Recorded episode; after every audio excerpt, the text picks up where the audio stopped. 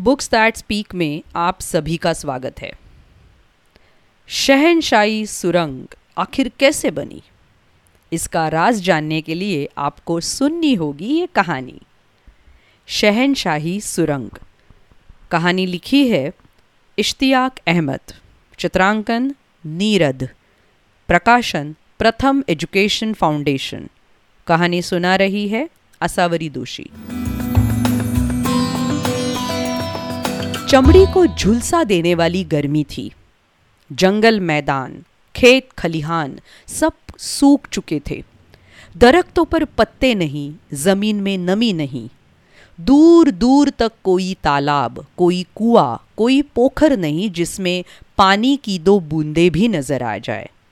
ऐसे में एक घुड़सवार, सूखे कंठ और तमतमाते चेहरे के साथ पानी की एक बूंद के लिए इधर उधर भटक रहा था। उसका और उसके घोड़े का पसीना एक साथ ज़मीन पर टपकता और तुरंत भाप बन जाता। उसका घोड़ा भी प्यास से बिलबिला रहा था, मगर पानी का कहीं नामो निशान तक नहीं था। अचानक दूर से सिर पर मटका लिए एक औरत आती दिखाई दी। सवार ने तुरंत घोड़े को एड़ लगाई। पास पहुंचकर औरत से विनती की कि उसे थोड़ा पानी पिला दे। औरत को उसका चेहरा देखकर दया आ गई।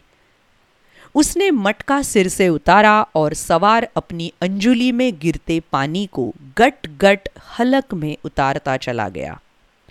पानी गले के नीचे उतरा तो जान में जान आई। होश संभाला तो औरत से पूछा, इस वीरान जंगल में क्यों आई हो? कौन हो? क्या करती हो? दूध बेचती हूँ। उधर पहाड़ के पीछे पानी लेने गई थी। उस औरत ने दूर एक पहाड़ की ओर इशारा किया। सवार ने कहा, तुमने मेरी जान बचाई है। मांगो, क्या मांगती हो? औरत ठटाकर हंस पड़ी और बोली, अरे वाह, अभी तो दो बूंद पानी के लिए छटपटा रहे थे। कंठ भीग गया तो जैसे राजा बन गए। जाओ यहाँ से पूरब चले जाओ। उधर एक कुआ है, अपने घोड़े को थोड़ा पानी पिला दो। सवार जिद करने लगा कि उसे कुछ मांगना ही पड़ेगा। औरत ने पीछा छुड़ाने के लिए कहा, कुछ करना ही चाहते हो तो एक काम करो।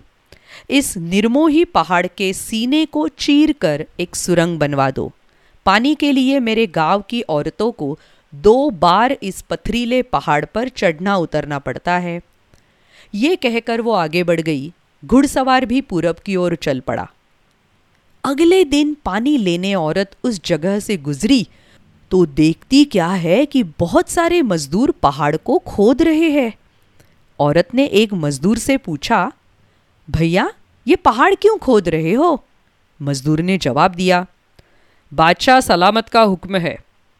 बादशाह सलामत का हुक्म?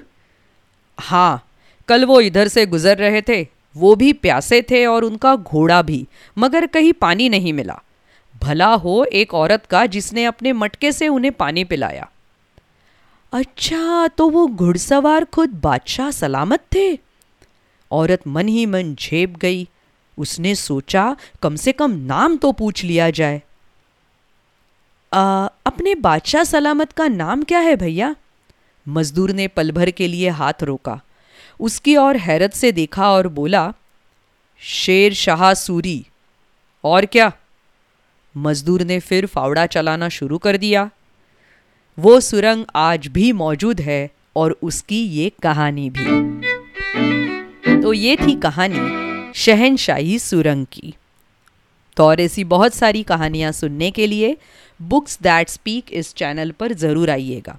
यूट्यूब पर और अलग अलग पॉडकास्टिंग चैनल्स पर। वेबसाइट www.booksthatspeak.com मिलते हैं अगली कहानी में। बाय बाय शुक्रिया।